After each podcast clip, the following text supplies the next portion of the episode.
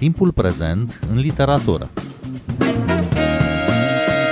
Podcast ascultat de Ascendis, creator de cultură organizațională. Bine v-am găsit! Eu sunt Adela Greceanu și invitata mea este astăzi poeta Teodora Coman. Bine ai venit la Radio România Cultural! Bine te-am găsit! Mulțumesc pentru invitație! Teodora Coman a publicat recent volumul de poezie Piesă de rezistență la editura Nemira în colecția Vorpal. Este o carte care pune în centru corpul și presiunile care vin asupra lui în lumea contemporană. O carte care pune, de fapt, corpul în centrul sălii de fitness, în căutarea formei validate social. De aici, de la ideea de lucrare asupra corpului, se ajunge subtil la căutarea identității, în raport cu oglindirea în ceilalți, în lume, inclusiv în lumea digitală. O dimensiune importantă a cărții este cea critică, fiindcă presiunile sociale sunt mereu chestionate și adesea ironizate. Teodora Coman, cum ai găsit uh, potențialul poetic în acest subiect? Corpul privit critic și trecut prin uh, grila standardelor sociale de astăzi. Trebuie să recunosc că la început uh, am luat-o ca pe o provocare căreia nu știam dacă o să-i fac față. Chiar am avut o perioadă în care mă gândeam ce pot să scot din tema asta și mi-am dat seama că simpla experiență nu o să mă ducă nicăieri și mi-am dat seama apoi că de fapt e o provocare la nivelul limbajului. Și de fapt de aici poate să vină potențialul de a transforma și de a adapta limbajul la această numărătoare, la comenzile acestea clișeu ale trainerului. Și da, într-adevăr, m-a obligat să fac o schimbare la nivelul expresiei, în primul rând, iar la nivelul temei m-am și documentat pentru că experiența în sine nu e spectaculoasă deloc, în afară de o serie de exerciții și oglinzile care te pun în față în față cu tine într-un mod destul de supărător, ar zice, destul de încântător pentru alții. Depinde cum uh, te percepi, cum uh, îți place să te vezi. Și am trimis uh, la concurs o serie de texte la concursul privind acordarea burse și rezidențe cărturești și mi-a spus că dacă voi câștiga, deși nu-mi făcusem niciun fel de așteptare, atunci înseamnă că pot să merg mai departe. Și cumva validarea prin uh, câștigarea bursei și rezidențe pe poezie mi-a dat curaj să merg mai departe. Eu nu știam dacă e bine sau nu e bine ce fac. Nu știam dacă e poetic sau nu e poetic, deși e foarte relativ conceptul acum. Dar uh, trebuie să recunosc că bursa mi-a dat certitudinea că pot merge mai departe. Până atunci eram în dubii, nu știam dacă fac bine ce fac. Dar cât uh, apucasești să scrii din carte în momentul în care ai aplicat la rezidențele cărturești? O carte e mult spus. Aveam un grupaj de texte destul de dezordonate și nu erau închegate tematic. Aveam doar câteva pe tema sportului, combinate cu altele, mă gândeam să merg cu două linii în paralel și sportul cumva să le adune, dar era mult prea complicat. Deci nu aveam o structură foarte clară și aveam doar câteva texte, nu știu, maxim 15. Dacă ar fi să iau la nivelul unei cărți, cam jumătate, mici jumătate din, uh, dintr-o posibilă carte, pentru că nu mă gândeam la carte atunci. Gândeam doar să scriu și știi cum se întâmplă, de multe ori uh, scriem și pe urmă găsim firul roșu sau pe măsură ce scriem găsim un fir. Eu eram așa. Deci aveam o jumătate de fir, să zic, și aveam și alte poeme care nu se prea legau, recunosc. Încercam să le leg forța, dar nu... Și pe urmă am renunțat complet la ele. Și apoi, uh, cum ai făcut în rezidență? Ai avut uh, timpul și disponibilitatea să te concentrezi pe tema asta și să lucrezi foarte susținut la carte, așa ca într-un exercițiu la sală? Da, da, chiar am avut timp. Da, am profitat, am citit foarte mult și da, am avut cumva detașarea și liniștea de a vedea nu știu, de a vedea realitatea asta, sala de la distanță, cu totul altfel. Mi-a dat mai mult chiar spor și un fel de obiectivitate, deși și obiectivitatea e relativă în cazul de față. Dar să am o viziune de ansamblu. Să văd tablou cu celelalte fete și doamne care vin, pentru că lucrăm în grup întotdeauna și este doar o grupă feminină. Deci exercițiile sunt adaptate special pentru segmentul nostru de gen. La grupe mixte nu, n-am reușit, n-am avut curaj să merg. Acum vorbești despre experiența ta în sala de sport. Da. Spuneai că te-ai și documentat pentru această carte, Teodora Coman. Cum te-ai documentat? Ce ai citit? În primul rând, i-am urmărit pe câțiva antrenori pe care îi respect, influencer, să le spun așa, dar uh, foarte mult m-a inspirat uh, antrenoarea mea, care nu are nimic de a face cu zona asta totuși, uh, și din cărți, cărți pe tema aceasta de nutriție, de uh, filozofia corpului, de bioetică. Bineînțeles că n-am luat foarte multă informație, că nu, nu acesta era scopul să fac intertext cu ce am citit, dar să mă ajute să încheg discursul mai bine. Adică să nu fie ceva pur autobiografic, ci mult mai, uh, mai adaptat la ritmul acesta destul de sec și sacadat al uh, exercițiilor în serie. Un ritm uh, sec, spui, și sacadat al exercițiilor în serie care mi s-a părut că apare chiar în carte, în felul cum sună pur și simplu versurile. E o construcție pe un ritm susținut, toată cartea. Ai vrut asta? Ți-ai propus asta? Da, da, chiar asta am vrut și m-aș bucura dacă am reușit. Eu nu sunt sigură, dar dacă tu spui că e efectul ăsta, atunci da, da, chiar asta am vrut. Cartea poate fi citită și ca un lung poem, asta remarcă și Laura Francisca Pavel în textul ei de pe coperta a patra. Este o construcție foarte bine strunită, cartea. Cum ai lucrat-o, de fapt? Cum ai lucrat la ea? Cum a ajuns în această formă? Am observat că exercițiul acesta autocritic la mine funcționează foarte bine pentru că îi scutesc pe editor de multă muncă. Cu fiecare carte pe care am publicat am observat că era tot mai puțin de intervenit și de corectat sau a fost prea blâns cu mine sau sunt eu uh, prea dură, nu contează. Ideea este că am tot revenit, am tot șlefuit. Așa se face munca asta. Iei distanță, revii, corectezi. Uh, e metoda clasică, nu, nu există niciun secret. Dar, într-adevăr, am revenit aproape, nu știu, cu o duritate, așa cum se procedează la sport. Nu te menajezi. Că ridici greutatea, o ridici, nu te prefaci că o ridici. Și am încercat să lucrez pentru binele textului, nu al meu. Nu să-mi placă mie, ci textul să aibă ritmul lui și să sune... Deci pe mine nu mă caracterizează genul acesta de text în nicio formă. Mi-am dat seama. Cumva, recitind câteva din texte, pentru că n-am curat să recitesc toată cartea, mi-am dat seama că nu mă caracterizează deloc. Și cumva asta e bine. Asta e bine. Înseamnă că am ieșit din uh, limitele acestea ale eului meu cunoscut că scrisul ne face și surpriza aceasta de a ne da acces și la o parte pe care nu o cunoșteam înainte de a ne apuca de munca asta. Sunt și nu sunt eu. e ciudat. Ai muncit uh, și pe text, ca și cum ai fi muncit pe un corp, doar că aici ai un corp din cuvinte. Foarte frumos ai spus. Cred că da, cred că da. Vorbeai despre autocritica și duritatea cu care îți tratezi uh, textele. E și, într-adevăr, o privire autocritică în carte, autoironică, nu doar critică. Nu te așezi în unghiul cel mai avantajos uh, în aceste poeme, ca să te parafrazezi, pentru că invoci la un moment dat imaginea cuiva care se așează în unghiul cel mai potrivit pentru selfie. Cum e să îți faci un astfel de selfie în poezie, autocritic?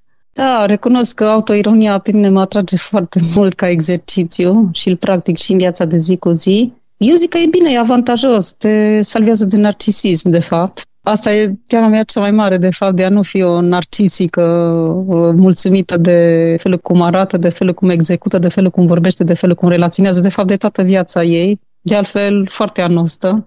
Și da, cred că abordarea asta oblică, din punct de vedere autoironic, pe mine mă avantajează. Nu, nu mă văd altfel. Într-adevăr, în primul volum, în volumul de debut, foarte autobiografic, am fost un pic ironizată că e o formulă care nu mai e actuală și că, mă rog, autobiografismul confesiv e o formulă depășită, dar uh, mi-am dat seama că autoironia face bine și împrinde bine în același timp. Și în text, și în viață. Spuneai, uh, Teodora Coman, la începutul discuției noastre, că nu știai dacă e bine sau nu e bine ce faci la început, când aveai așa doar o idee, doar uh, o vagă impresie și te apropiai uh, neîncrezătoare de tema asta a corpului în sala de sport. Cum ai ajuns să știi că e totuși bine și ai lăsat cartea să apară? Sincer, Moni Stănilă a avut un rol determinant pentru că am văzut că offside-ul ei a avut un succes extraordinar și am văzut ce a făcut ea din tema fotbalului, a transformat în poezie, a făcut un experiment extraordinar acolo, plus că la ea uh, războiul și sportul au reușit să fuzioneze. La mine sportul n-a reușit să fuzioneze cu altceva, dar la modul ăsta mai simplu, mai modest, mi-am dat seama că uh, sportul nu e o temă atât de exploatată și că merită să merg înainte. Moni scrisese pe tema fotbalului, eu pe fitness-ul ăsta care nu e practicat, atenție, la modul acela susținut. Mai sunt și momente când trag chiulul, când uh, sunt obosită, când am chef să merg. E un sport de întreținere, pur și simplu, și un stimul mai mult uh, psihic, să te accepti, să fii tu mulțumit cu tine, să nu spui am pierdut toată ziua degeaba sau am zăcut toată ziua. Despre asta e vorba. Dar, uh, da, Moni Stănilă mi-a dat curaj. Și am realizat atunci că sportul poate fi exploatat și din alte dimensiuni. Și din alte exerciții, și din alte sporturi uh, sau activități, nu știu. Poate ar merita să avem un volum pe tema rugby-ului sau tenisului sau, nu știu. Cred că încă mai e descris. Mi-a dat seama că merită, merită să-l abordez. E interesant că un astfel de domeniu are totuși un potențial poetic. Da, foarte ciudat. Da, de asta nu eram sigură, da. Dar, într-adevăr, uh, lui Moni i-a, i-a reușit de minune. Eu admir piesa asta numită Offside. E o adevărată piesă poetică. Volumul ei de poezie a apărut uh, în 2022. În aceeași colecție, da, și sunt foarte bucuroasă că sunt alături de ea în aceeași colecție. Chiar e un privilegiu pentru mine. Cum uh, ai lucrat cu editoarea, cu Svetlana Cârstean? Cum a fost colaborarea cu ea? Foarte bună, fără niciun fel de impediment. De altfel, trebuie să-i mulțumesc Svetlanei că a propus și titlul. Inițial, uh, eu aveam în minte ajustări, dar Svetlana, pe bună dreptate, a spus că era prea previzibil și atunci ea a găsit uh, Bine, a avut mai multe variante, dar uh, piesa de rezistență a fost cea care ne-a dus în același uh, punct, fără niciun fel de dezbate. Aproape că n-am simțit că am parte de muncă de editare. Totul foarte discret, foarte consensual, intervenția pe text minimală din partea ei, ceea ce înseamnă că respectă autorul, respectă stilul lui, mă rog, dacă se poate spune că am stil, mă rog, să zicem textul sau tipul de discurs, și e foarte, foarte bine am colaborat cu Svetlana. Și foarte serioasă uh, Svetlana în discuții, în uh, abordări. Da, am văzut la ea profesionism și profesionalism în același timp. Probabil că și textul era deja gata, era bine construit, stătea foarte bine în picioare, nu mai era nevoie să fie ajustat, apropo de titlul pe care voiai să-l pui tu, să fie lucrat și mă gândesc că și din cauza asta nu a intervenit prea mult. Da, a fost, pentru mine a fost o surpriză. Mă așteptam, chiar am rugat-o, fi, te rog, nemiloasă. Nu venea să cred că totul decurge așa de ușor. Mă așteptam să fie mai greu, dar greu nu în sensul incomod, ci pur și simplu muncă pe text. Dar uh, fiecare a recitit, uh, mi s-a dat uh, libertate totală să îmi spun punctul de vedere, deci n-am avut niciun fel de problemă. Să mai vorbim puțin despre rezidența în care ai scris această carte, rezidența Cărturești. Cum ai folosit acel timp și de ce este important pentru un scriitor, o scriitoare să aibă acest timp compact în care să se concentreze doar la, la ce scrie? Este foarte important pentru că la noi scrisul este o activitate secundară după job, după munca pe care o faci fără legătură cu activitatea de a scrie și având timp pentru scris, cumva simți că ți se dă un statut de scritor adevărat, care doar asta trebuie să facă, și timpul și spațiul se adaptează special la această activitate. Din păcate, noi trebuie în viața de zi cu zi să găsim, după obligațiile cotidiene, trebuie să găsim timp și pentru scris. Seara, dimineața, fiecare când reușește. Ori acolo nu mai aveai această presiune altor obligații sau nu mai resimțeai scrisul ca pe o activitate secundară, ci ca ceea ce trebuie să fie, ca o prioritate. Și pentru mulți dintre noi, uh, scrisul ca prioritate e încă un deziderat, un ideal. De asta este foarte importantă rezidența. Scrisul devine prioritate și tu devii un instrument montat din toate punctele de vedere, fizic, psihic, ai liniștea, ai spațiu, ai toate condițiile ca tu să-i te dedici așa cum trebuie, așa cum merită de altfel. Și ai scris zilnic în rezidență? Nu chiar, nu. Nu pot să spun că am avut uh, disciplina aceea de a mă pune la aceeași oră dimineața. Nu. Dar uh, dacă o zi leneviam, uh, recuperam în alta. Primele zile de adaptare au fost mai ciudățele, așa, dar uh, după, să zicem, după prima săptămână deja am început să, să mă deblochez și să scriu direct pe calculator. Și probabil chiar și în aceste momente de lenevit, cum le spui tu, de fapt te gândeai la text. Da, da, da, da, da. așa este. Ai avut și cu cine să vorbești în rezidență? Că uneori e și asta important. Ne-au nimerit uh, trei oameni destul de timizi și de introvertiți. Am fost cu Sebastian Sift și Victor Zvetov și la început uh, ne scriam mesaje pe WhatsApp din camerele care se aflau la câțiva pași uh, distanță, dar uh, Sebastian Sift a fost cel care, fiind și mai, mai matur de altfel, ne-a chemat la cafea, deci el a fost factorul coagulant al micului grup și m-am înțeles foarte bine, foarte bine cu ei. Ați vorbit despre ce scrieți fiecare? V-ați citit? Da, am citit mai degrabă în cadrul evenimentului organizat de Cărturești Iași, la Conacului Pepe Carpa a avut loc o seară de lecturi specială și atunci am auzit fiecare ce a scris. Dar până atunci nu, nu. Mi-am făcut surpriza în direct, ca să zic așa.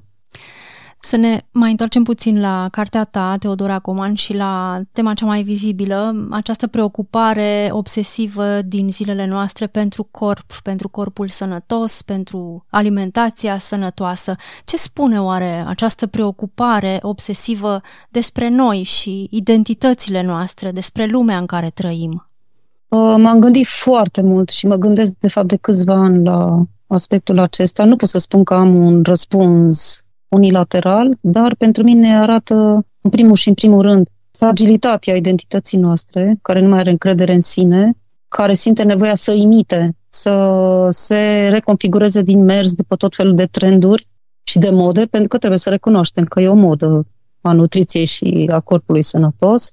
Uh, e de fapt o tiranie a unui standard și e foarte greu de menținut echilibru. E foarte greu să fii tu însuți, de fapt să fii tu însuți sau tu însă. Eu încă n-am aflat ce înseamnă asta și am realizat că având tendința de a dori să fiu altcineva decât sunt, să fiu mai frumoasă, mai deșteaptă, mai uh, comunicativă, deci tot timpul mai altcumva decât sunt de fapt, eu nu știu să fiu eu însă. De fapt, de aici pleacă totul. Uh, lipsa de încredere în noi înșine, alimentată de această tiranie a standardelor, care dezvoltă o nemulțumire de sine cronică, cronică, uneori aproape patologică și da, e lupta asta întotdeauna cu ceea ce trebuie și ceea ce îți place. Ceea ce e gustos nu e și sănătos în același timp. Ceea ce îți place, de fapt, e uh, nociv pentru sănătate. Îți place să citești, să le nevești, dar de fapt nu e bine să fii sedentar. Și mi-am dat seama că de fapt e o luptă continuă în fiecare zi între e un fel de schizoidie. Mie așa mi se pare că existența noastră e schizoidă fără să fie clinică. Pur și simplu luptăm de pe un front pe altul. Oscilăm de pe un front pe altul. Eterna separație a puterilor în corp, cum spui tu. Da, cred că e adevărat, da. Și uh, din cauza asta, mie mi se pare fabulos cum unii oameni pot să fie echilibrați, mulțumiți cu ei înșiși. Echilibru pentru mine e ceva, nu știu, spectaculos. Eu recunosc că pentru a-l uh, atinge și menține trebuie să fac eforturi extraordinar de mari. Are Albert Camus uh, un citat foarte frumos în care spune că unii oameni fac eforturi supraomenești doar ca să fie uman, să, să fie normal. E, majoritatea dintre noi facem efortul ăsta doar ca să părem, nu să fim. Și da, e, e efortul ăsta, da, de a fi acceptat. De fapt, e teama de neacceptare, de aici pleacă totul. Și atunci, ca să poți să te integrezi, să fii validat, recurgi la niște strategii sau uh, adopți niște standarde care nu te caracterizează, dar tu te simți, uh, ai nevoie de validare din partea societății, din partea celorlalți, pur și simplu. De aici, de fapt, uh, toată problema. Și cum îți mai poți uh, căuta, de fapt, uh, identitatea când sunt aceste presiuni enorme din exterior? Cum mai poți afla cine ești în condițiile în care ți se spune tot timpul sau ți se cere într-o formă sau alta să fii într-un anumit fel și în niciun caz uh, altfel? Primul și în primul rând prin rezistență, cred. Prin puterea de a rezista acestor tentații. De a spune nu. Dar uh, și rezistența asta duce cumva la frustrare, pentru că te izolezi, ești contra curentului și, de fapt, ajungi la o formă de disconfort și de dezechilibru. Cred că depinde de fiecare. Nu știu, unii, de exemplu, reușesc să facă asta, să pună o rezistență robustă și chiar să fie ei înșiși, adică să fie imuni la aceste tendințe, la acești trigări sociale, emoționali. Îi admir, îi admir, dar nu toată lumea reușește, asta vreau să spun. Nu toată lumea reușește. Unde intervine poezia în toată această tensiune? Pentru mine intervine paradoxal. De fapt, demistifică tot valul acesta al uh, pozitivismului. Într-adevăr, trăim într-o societate în care cam avem de toate, poate chiar prea mult, avem și nevoi false, de fapt. Ni se creează nevoi false cu tot felul de produse de care nu avem nevoie, dar uh, poezia cumva vine paradoxal pentru că enunță și denunță în același timp. Enunță adevărul și denunță ipocrizia. Sau te expune pe tine, dar uh, cumva vine și contra ta. Eu, de fapt, uh, o resim ca pe o contraofensivă la toată povestea asta cu sportul. De sportul vine și ne agresează cu tot felul de reclame și de rețete prin care ni se promite că vom atinge forma visată, dar uh, ne-am dat seama că de multe ori mergi la sport ca să te pedepsești pe tine. E o formă de autopediapsă. Nu-ți place, vorbesc în cunoștință de cauză, nu-ți place, dar mergi pentru că trăgând de tine simți că îți vii cumva ție împotrivă. Eu am genul ăsta de relație foarte tensionată cu mine. Dar fără să duc în uh, psihologizare excesivă, pur și simplu. Eu recunosc, m-am folosit ca pe un sac de box în propria poezie. Deci, eu sau subiectul meu s-a lăsat uh, să fie sac de box în uh, bombardamentul ăsta discursiv, în ritmul ăsta sacadat. Am să mai dau un citat uh, din cartea ta care mi se pare potrivit cu ce ai spus acum. Când merg pe loc, oglinda perete mă confruntă cu mine din mai multe unghiuri în același timp. Îi mulțumesc și ei că îmi ține loc de adevăr ai reușit să sintetizezi în câteva versuri uh, tensiunea asta și ideea de identitate, căutarea identității și aflarea unor false identități, unor false imagini de sine atunci când ne căutăm chiar pe noi în forma noastră cea mai bună, cum se spune acum, nu? Să fii cea mai bună varianta ta. Să fii cea mai bună versiune, da. Da.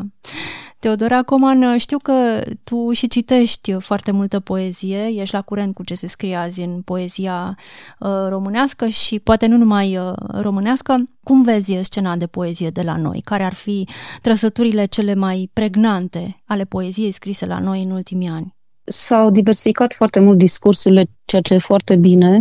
Cumva mă întristează că o anumită, să zic, uh, grupare care adoptă formula eco sau trans sau postumanistă, îi desconsideră pe cei care încă folosesc formula autobiografică, să zicem. Cumva am resimțit așa o atitudine de superioritate, dar mie mi se pare că diversitatea nu înseamnă ierarhie. Înseamnă pur și simplu pluralitate care trebuie acceptată ca atare. Există atâtea feluri de a scrie încât E foarte bine. Mi-a plăcut foarte mult volumul lui Constantin Vică, extraordinar de mult. 2000-2020. Da, și resimt căldura aceea, nostalgia aceea umană. Deci, efectiv, m-am văluit, uh, m-am văluit textele lui. Dar, pe de altă parte, sunt foarte receptivă și la formulele experimentale, gen Cătălin Șuteu, Florentin Popa. Nu spun că eu aș putea să scriu așa, dar sunt deschisă la cam la tot ce se scrie astăzi. Dar ce te interesează în poezie, în poezia care se scrie la noi? Ce ție de acolo? Știi că mi-au cam tot ce pot, mă interesează tot, tot ce se scrie. Nu, chiar nu am niciun fel de preferință, ierarhii. Iau tot ce mi se oferă. M-am înțelepțit un pic și mi-am dat seama că e bine să nu mai ai tu, să vii tu cu criteriile tale, să le impui asupra unor cărți, ci să lași cărțile să vină la tine, să-ți dea ele, să-ți dea ele. Și au, au mult de oferit, mai ales că Fetele, fetele în poezie, femeile sunt extraordinare, au zâșnit, efectiv. E o emergență a, a lor care am prospătat, efectiv, poezia. Mie așa mi se pare. Atât de mult mă bucur. De câțiva ani. Da, de câțiva ani, da. De la Anastasia Gavrilovici, Cristina Alexandrescu, Cătălina Stanislav, toate îmi plac, toate, toate îmi plac. Și recunosc că cumva le vampirizez. Îmi place să iau din energia și din uh, perspectiva lor. Ele scriu altfel decât noi. altfel și e normal să fie așa. Și îmi place foarte mult, îmi place spiritul ăsta, efervescența asta. Pur și simplu, pentru mine e importantă în sine. Direcțiile, faptul că se vine cu altă perspectivă, pentru mine e foarte bine. Și mă ține în formă, să nu îmbătrânesc, să nu mă ramolesc prea devreme. Teodora Coman, îți mulțumesc tare mult pentru această discuție și îi invit pe ascultătorii noștri să citească volumul tău de poezie cel mai recent, piesă de rezistență, apărut la editura Nemira în colecția Vorpal. Emisiunea Timpul Prezent poate fi ascultată și pe site-ul radioromaniacultural.ro, precum și pe platformele de podcast, pe Apple Podcasts și Spotify. Eu sunt Adela Greceanu, cu bine, pe curând! thank you Thank you.